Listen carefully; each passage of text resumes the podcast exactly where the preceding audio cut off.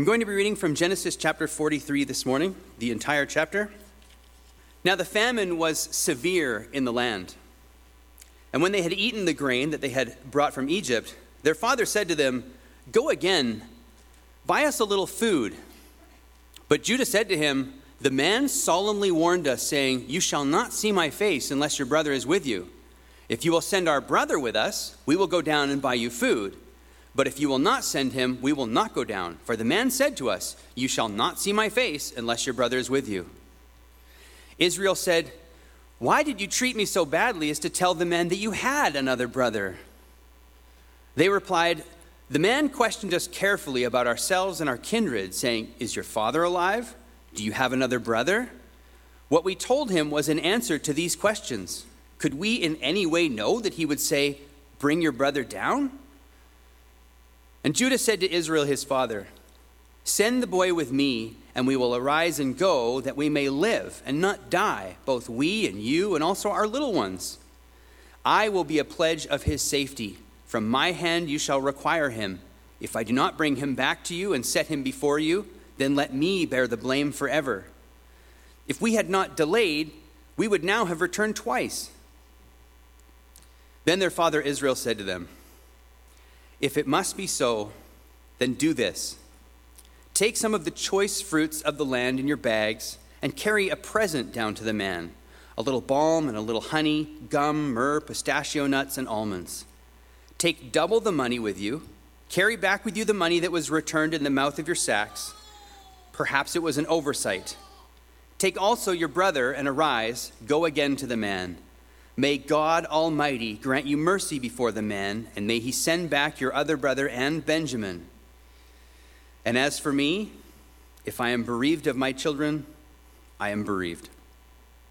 So the men took this present, and they took double the money with them, and Benjamin. They arose and went down to Egypt and stood before Joseph.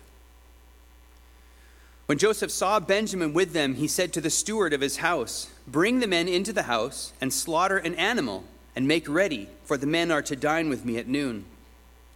The man did as Joseph told him and brought the men to Joseph's house. And the men were afraid because they were brought to Joseph's house. And they said, It is because of the money which was replaced in our sacks the first time that we are brought in, so that he may assault us and fall upon us to make us servants and seize our donkeys. So they went up to the steward of Joseph's house and spoke with him at the door of the house and said, Oh, my Lord, we came down the first time to buy food, and when we came to the lodging place, we opened our sacks, and there was each man's money in the mouth of his sack, our money in full weight. So we have brought it again with us, and we have brought other money down with us to buy food. We do not know who put our money in our sacks. He replied, Peace to you. Do not be afraid. Your God and the God of your father has put treasure in your sacks for you. I received your money. Then he brought Simeon out to them. And when the man had brought the men into Joseph's house and given them water, and they had washed their feet, and when he had given their donkeys fodder, they, present, they prepared the present for Joseph's coming at noon, for they heard that they should eat bread there. When Joseph came home, they brought into the house to him the present that they had with them, and bowed down to him to the ground. And he inquired about their welfare and said, Is your father well, the old man of whom you spoke? Is he still alive? They said, Your servant, our father, is well. He is still alive. And they bowed down their heads and prostrated themselves. And he lifted up his eyes and saw his brother Benjamin, his mother's son, and said, Is this your youngest brother of whom you spoke to me? God be gracious to you, my son. Then Joseph hurried out for his compassion grew warm for his brother, and he sought a place to weep. And he entered his chamber and wept there. Then he washed his face and came out, and controlling himself, he said, Serve the food. They served him by himself, and them by themselves, and the Egyptians who ate with him by themselves, because the Egyptians could not eat with the Hebrews, for that is an abomination to the Egyptians. And they sat before him, the firstborn according to his birthright and the youngest according to his youth. And the men looked at one another in amazement. Portions were taken to them from Joseph's table, but Benjamin's portion was five times as much as any of theirs, and they drank and were merry with him. I'm Just going to pray before Barry comes. Thank you, God, that you are our hope, our never ending hope, that you will not forsake us. God, I thank you that even though we can only see what is around us, we cannot see the future. God, we know that you are in control of everything. And as we see from this historical account of Joseph and Jacob and Benjamin and Simeon and the brothers, that God, you have everything under control. You are providential. You are completely in power. And God, we can trust in your control. God, I pray that you would help us to surrender ourselves to your wisdom and your power, and that we would not lift ourselves up and put ourselves in your place to judge you and what you do, God, because we are ignorant and you are wise. God, please work in our hearts with your word and with this preaching and with your Holy Spirit, God, that we would know more of your character, that we would know more of your love, and God, we would be more submitted to you and to love you more. I ask this in Christ's name. Amen.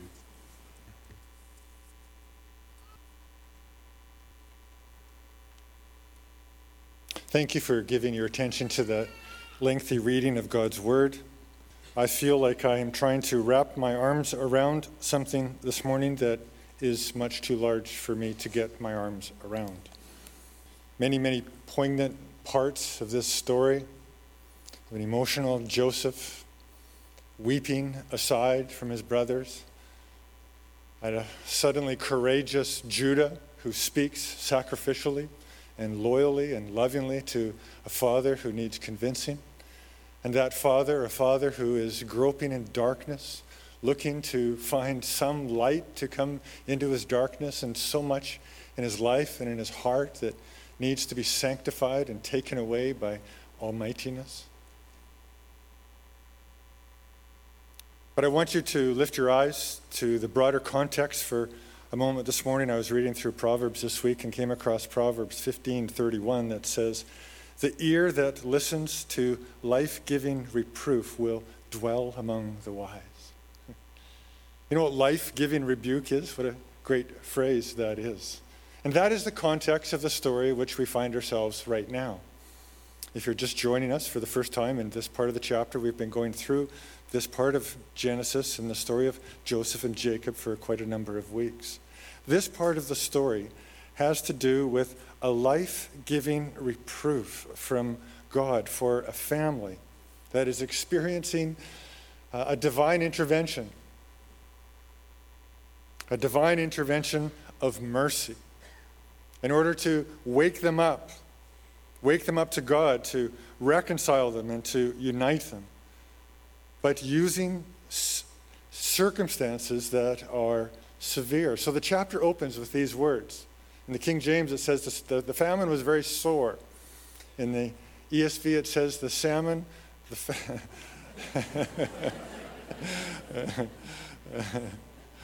uh, the famine was very severe. And God is using circumstances that are very severe in order to show mercy to a family. That's why I used the title that I borrowed from a man named Bruce Waltke called A Severe Mercy. There's severity on, on both sides of Jacob and his family. On the one side is the famine, which is very severe, and on the other side is the severity of the words of Joseph, who says that he spoke very severely to these brothers. And so that this family is hemmed in. But what they are blind to, what Jacob in this part of the story still has no idea of, and we'll get to that part of the story, and it'll be wonderful when Joseph rips the mask off and, and says, It's me. And that'll be a story of, of revelation. But this is a story of sanctification. And it is a story of sanctification where Jacob and his brothers are still blind to what is really going on. They have no idea that, that the path that they are on in such severe circumstances really is a path of mercy, a severe mercy. They are hemmed in by severe circumstances in order that would God would show the mercy. And what they don't know is that Joseph is on the throne. What they're blind to still in, in this part of the story is that they're safe. They're saved. Joseph is ruler over Egypt but not yet. Storytelling is a wonderful device, a wonderful tool. If you read stories, you have, you know, the, the tool that is used where the author is able to develop two sides of the story. And you, as the reader, have the privilege of seeing and knowing both sides of the story.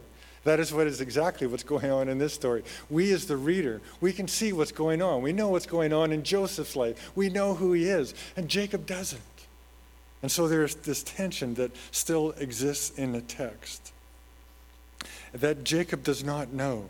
He is still blind to all that God has in store for him.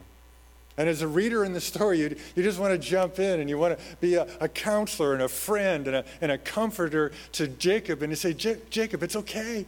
It's all right. These are the words that Jesus used in John 14. He says, I'm going to send you a comforter. I'm going to send you a counselor for this very reason to say to you, Barry, it's okay. It's all right. You know that what God has in store for you, even though you are, are blind to so much of what God has in store for you, nevertheless, trust in Him. Your son is on the throne. There's more going on than what the eyes can see. I hope you recognize those words from our going through the book of Revelation. And you just want to jump into the story that Jacob, it's okay. You have no idea what's going on. Just like the world right now, right? All the seals that are, are being opened, and the Lamb is ruling them. And we have to trust. We have no idea what's going on. And John comforts the churches, saying there's a whole lot more going on than what you can see with your eyes. And so we get from this story a wonderful working definition of providence. Providence, a very significant word in spiritual vocabulary. And it is simply this that God has a plan. I hope you know that that simple truth about God's providence. God has a plan. But that's only half of providence. There's the other half. The other half of providence is that God has a plan even when we're blind to it. And that's what this story is all about. God has a plan even when we are blind to it. Jacob, his brothers, are still blind to all that God has in store for them, and they're being sanctified through the hemmed in narrow passageway that God is calling them to walk through. So here's the main point of the story. If I've already lost you, I hope that you can at least get this main point. That God, it is a story about God after all. It's not a story about Joseph or even ultimately about Jacob. It is a story about God.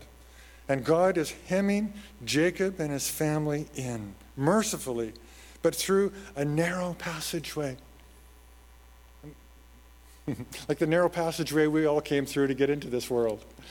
a very tight, constricting place that, you, that, that is difficult and, and smaller than, than you are, but being forced through out into a world where there is liberty and love.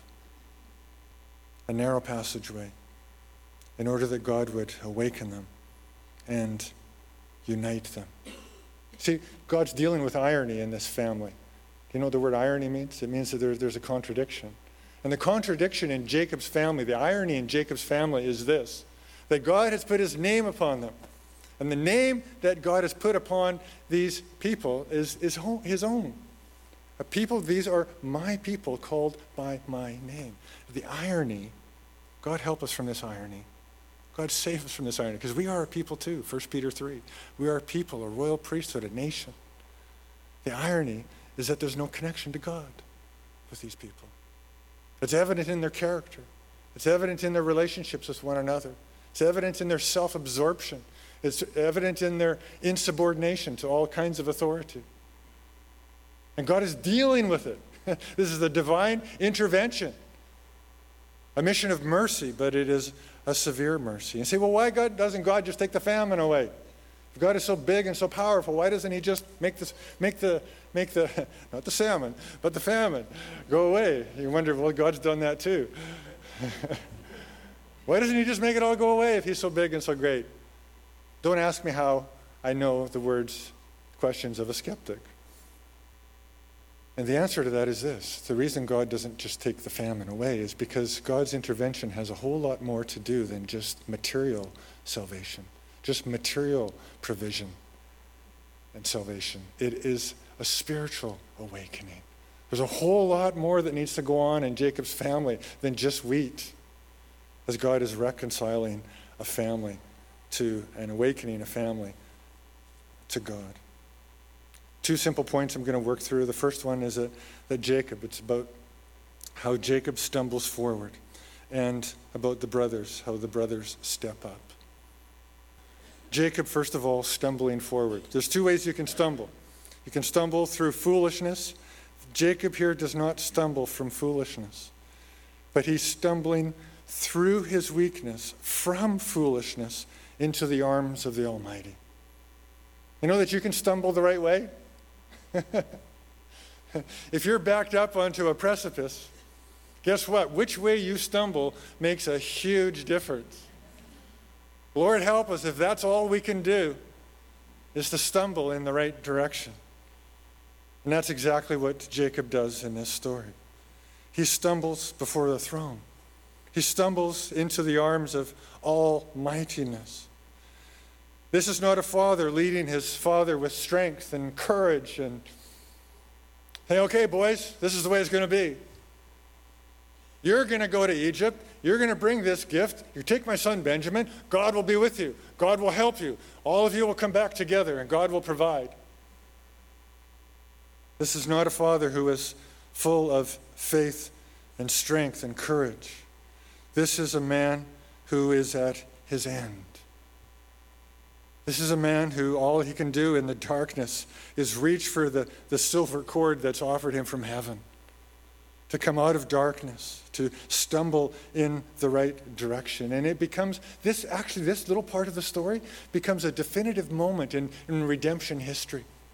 From this point on, God will refer to his entire people, the nation of, of Israel, by the name that Jacob was given, Israel, but often by the name Jacob, simply Jacob. If you look through the scriptures and you see all of the different places where God simply calls his people Jacob, this is what you'll discover something to do with this very definitive moment in the life of Jacob. This is what God wants. For example, this is just one example from Isaiah chapter 40. Isaiah chapter 41. Many of you will know these particular words. Fear not, you worm Jacob. Don't you love that divine perspective on the human condition? You little crawly thing. But the word is Jacob. Why? I think it goes back to this very moment in time where Jacob, who is now called Israel, his covenant name, stumbles towards God, towards his throne. But this is what it said I, My servant Jacob I've chosen. I took you from the ends of the earth and called you from its farthest corner, saying to you, You are my servant, I have chosen you and not cast you off. Fear not, I am with you. I will not cast you off. It's a marvelous point in the story. Actually, Judah, from this point, also is known, for example, in Psalm 114 as God's sanctuary not only in Joseph's life, but or Jacob's life, but in Judah's life. It's a definitive moment. For now on, Judah will be considered the leader of Israel, even though he's the third born. But what is it? What is it about Jacob that is so defining at this moment in his life? And it is this very profound word of Almighty. He who dwells in the shelter of the Most High will abide in the shadow of the Almighty. Imagine Jacob. Just use your imagination.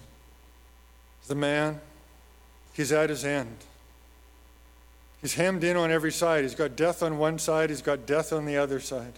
He's got the threats of the famine, he's got the threats of the ruler of, his, of, uh, of Egypt. He's not standing proud, he's in a stooped heap. As I said, he's falling in the right direction. Buzz Lightyear would say, I'm not flying, I'm falling with style. This is falling with wisdom. But he is a stooped man, and God has put his divine finger upon all that must be transformed in Jacob. As I said earlier, this isn't a story yet about revelation, of Joseph's great reveal. This is a story of transformation in Jacob and in his family. All of his selfishness, Right at this point in the story, Jacob, it's, it's all about him. Why did you have to tell him that? Why did you have to tell him about my son? Why, why did you do that? Oh, I'm going to lose him. I'm going to lose this. Oh, you can, it's just completely self absorbed. His fears. Oh, I'm going to lose everything I know if I give up Benjamin. His idolatry. Let's call Benjamin what he really is. Find a fear. Not very hard, right? Find a fear. Pull back the curtains Surprise, guess what you find? You find an idol. That's how idols govern. Jacob was a believer. I'm a believer, you're hopefully a believer. But you know, sometimes even believers, sometimes even though we have faith, our lives are actually animated by fear more than they are by faith. It's a significant point of transformation in the heart and life of a believer for God to put his finger on those idols and to say, This is not belonging to you. And it is a profound moment in Jacob's life where he stretches out a hand that is only weakness and he grabs that divine cord from heaven and says, If God Almighty, if God Almighty be merciful. See, this is the returning of the language of the covenant. This is the language of Jacob's grandfather, Abraham. That's why he is called Israel in this particular passage. Almighty is covenantal language. When God revealed himself to Abraham in 17, Genesis 17:1, God said to Abraham, I am the Lord Almighty. This is the word through which God's people lay hold of as the promise of how God will make a path for his people. Isaac said the same thing to Jacob when he sent him off. He says, May God Almighty be with you. When God revealed himself to Jacob in Genesis chapter 35, it was the same thing. I have put my name upon you. You will be fruitful and multiply. Why? Because I am God Almighty.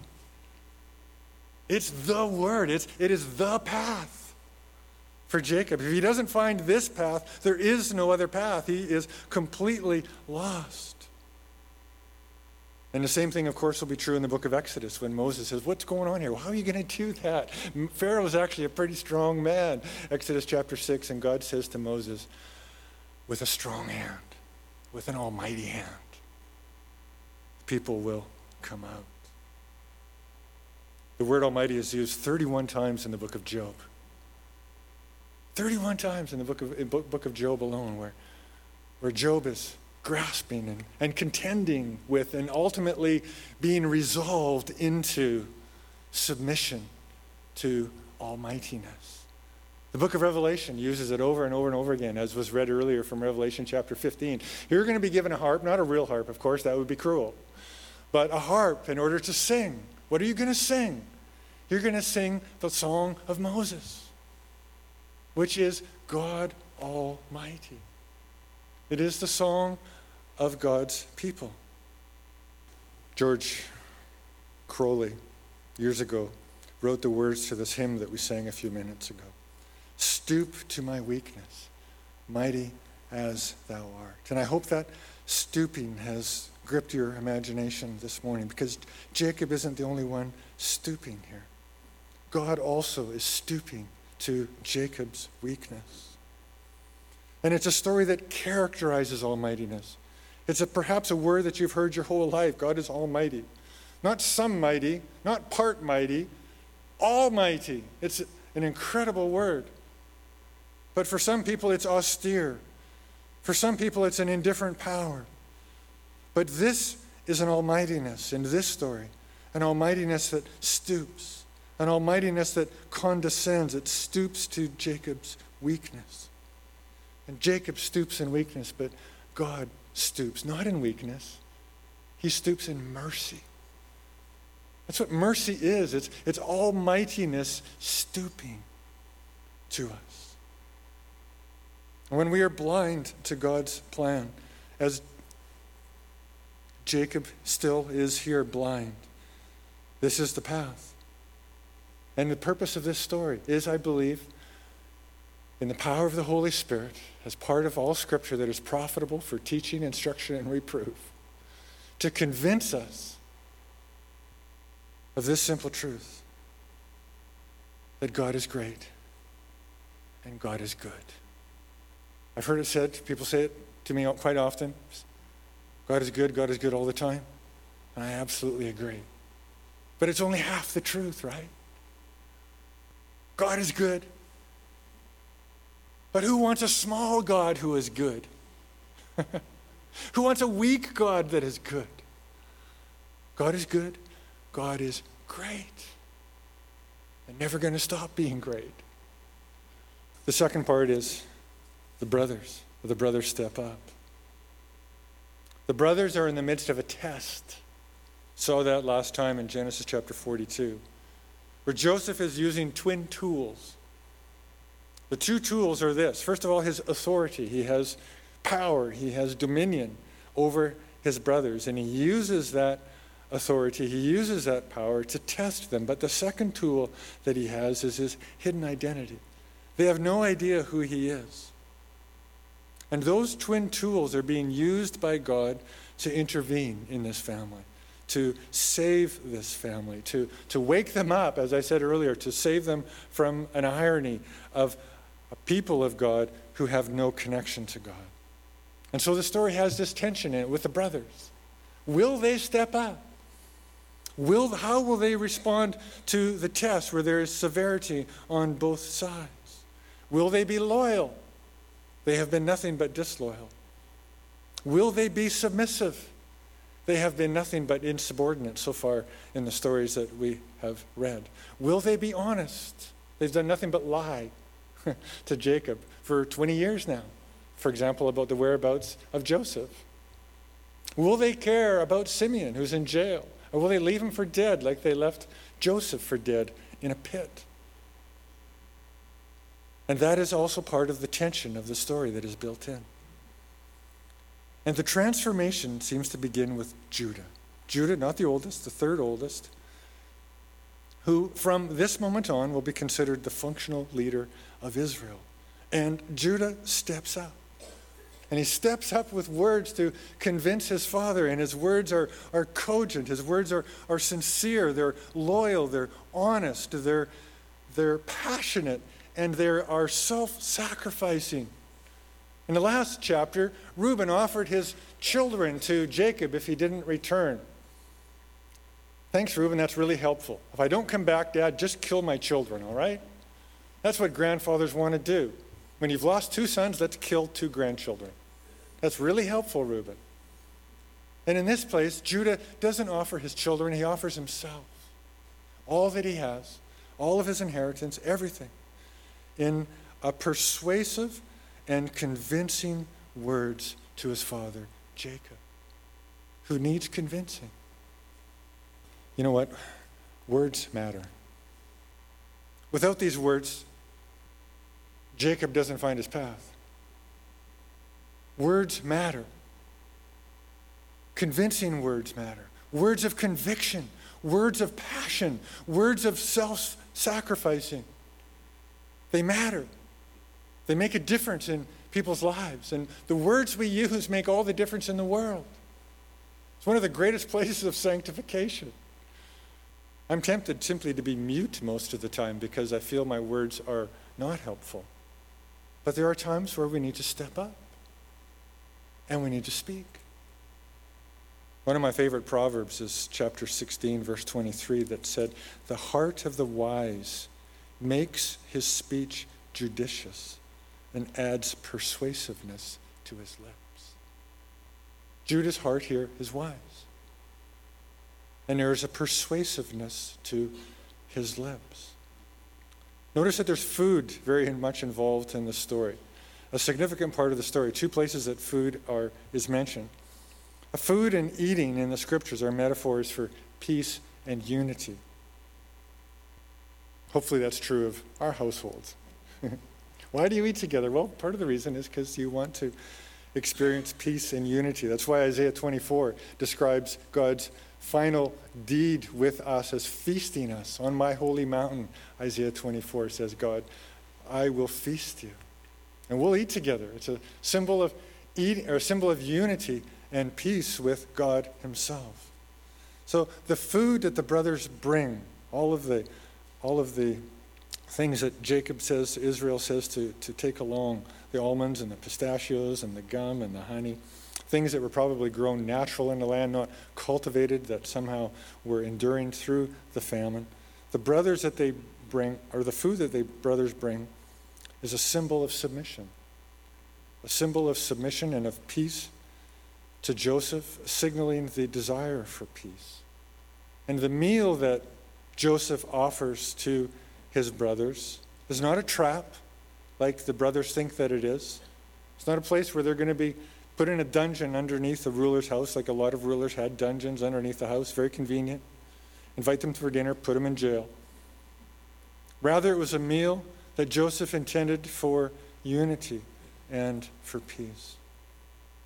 But the brothers don't get it yet. They're driven by memories. Imagine the, what the memories of the brothers must be. They themselves threw Joseph in a pit. Ever been driven by memories more than by wisdom? Your thinking becomes irrational. They're driven by memories of their ill behavior and also a guilty conscience. A lot of Christians are driven by a guilty conscience. A marvelous story of a conscience being awakened in the brothers, but through the rest of the story, we'll see now the problem is how to assuage the conscience of the brothers, how to convince them actually of goodness and not harm towards them. A very significant thing in the life of a believer. Not only to be awakened, but to be assured. And what they are convinced of is this that, that, that Joseph is out for their harm. It must be for our harm. And then they were convinced of it also in Genesis 37 when God, when Joseph revealed to them his dream. Joseph said, This is a dream that I had. And it was a dream of, of his brothers bowing down to them. And they were, they were convinced of the same irrational idea back then. Oh, if you have dominion, if you have power, if you have authority, it must be for our harm. They were biased against the Word of God. They, they judged the Word of God as being against them. Something a lot of Christians do with when God reveals His way. They don't trust it. And this is the grand awakening moment where the brothers, the light starts to go on, and the brothers begin to grasp this idea that all along the way from that dream, all of the things that God intended through that dominion, through that authority, through the power that was revealed to them that Joseph will one day have, is not to harm them, not to destroy them, not to humiliate them, but to save them. You see what's going on right now in this story? All the things that they felt threatened by all the things that they were opposed to, all of the things that they were insubordinate to, right now they're standing in the presence of deliverance through the very thing that they feared. It's a marvelous thing. And imagine, imagine again, use your imagination of what, what Joseph sees. As he looks down and he sees now not 10 knees bowing, but 11 knees. His little brother Benjamin is there. And in the bowing of Benjamin's knee, the dream is fulfilled. It wasn't fully fulfilled before because Benjamin wasn't there. All of his brothers were not bowing. But as Joseph looks, he sees now the dream is being fulfilled. And imagine what Joseph must see. Of course, he's moved by emotion for his brother, a very, very dear brother that he hasn't seen in 20 years. And he's alive and he's well and he's, and he's in her presence. But there's more to Joseph's emotion than mere family sentiment as he himself begins to grasp and realize all of the things that he has endured, all the stuff that he's gone through, the dungeons and the prisons, and all of the, the injustice that he has endured. And here are his brothers all bowing down to him, and he is going to deliver them. He's going to save them. And not only that, but not just materially, but also completely transforming their character in the process. Imagine the mercy that Joseph sees is being poured out upon his family. That God desires peace for them. And God dramatically puts that very thing, the thing that they need to learn, that God isn't intending for their harm, He's intending for their peace. He puts it on the, Egypt, on the lips of the Egyptian servant. Where they come to the Egyptian, the steward of the house, again convinced that they are in harm's way. And this is what the steward of the house says to them Be at peace. Don't be afraid. God is with you. what a rebuke to the covenant family.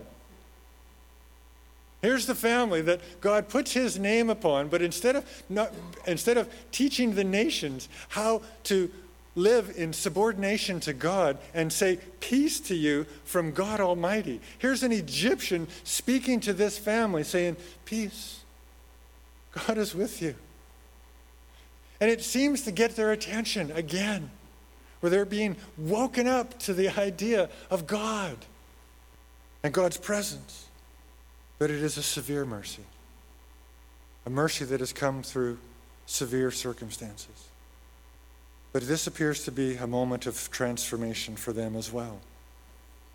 Because they face yet one more test in the story. And it is at the meal that Joseph provides for them. This time is, it is not a test with severity, as he has tested them before. This time it is a test with generosity. They are seated in descending order at, according to birthright. That's why the narration says that they are amazed. They're seated there from Reuben, Simeon, Judah, right down to Benjamin, the youngest, and they're, they're amazed. How did this happen? Who knew this? And they're amazed, and then the food shows up, and, and Benjamin gets five times as much as anybody else. Imagine Joseph looking at him. What are you going to do? He's my favorite. I like him more than you all. this is a bit of a test for this group of guys. This is the very thing that sent this family spiraling downhill 20 years ago. This is my favorite. Look at his jacket. What are you going to do? Oh, we're going to throw him in a pit. That's what we're going to do. It's an enormous test of jealousy, of insubordination. And the story ends, this chapter ends with, and they were married. And they ate and drank together. The brothers step up.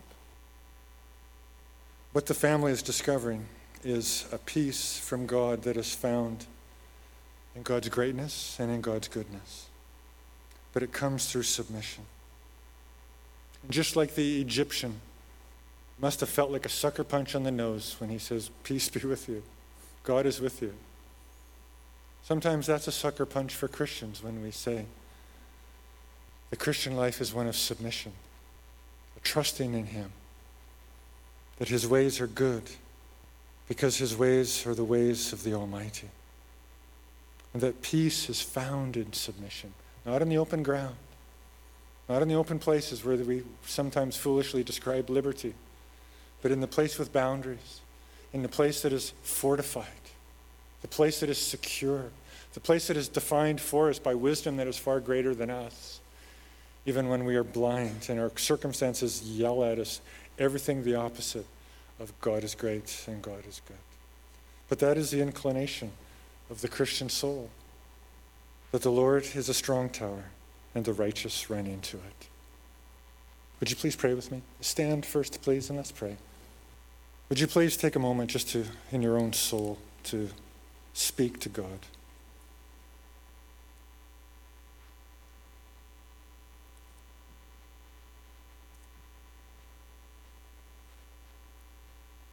where your deepest thirstings and longings are. To fall towards Him and to trust in Him. Help us, O oh Lord, as your people, to be acquainted with you, to have a connection with you, to trust you. For your glory we pray. Amen. These are words from Psalm 9. The Lord is a stronghold for the oppressed, a stronghold in times of trouble. And those who know your name put their trust in you. For you, O Lord, have not forsaken those who seek you. Amen. Have a great Lord's Day. God bless you.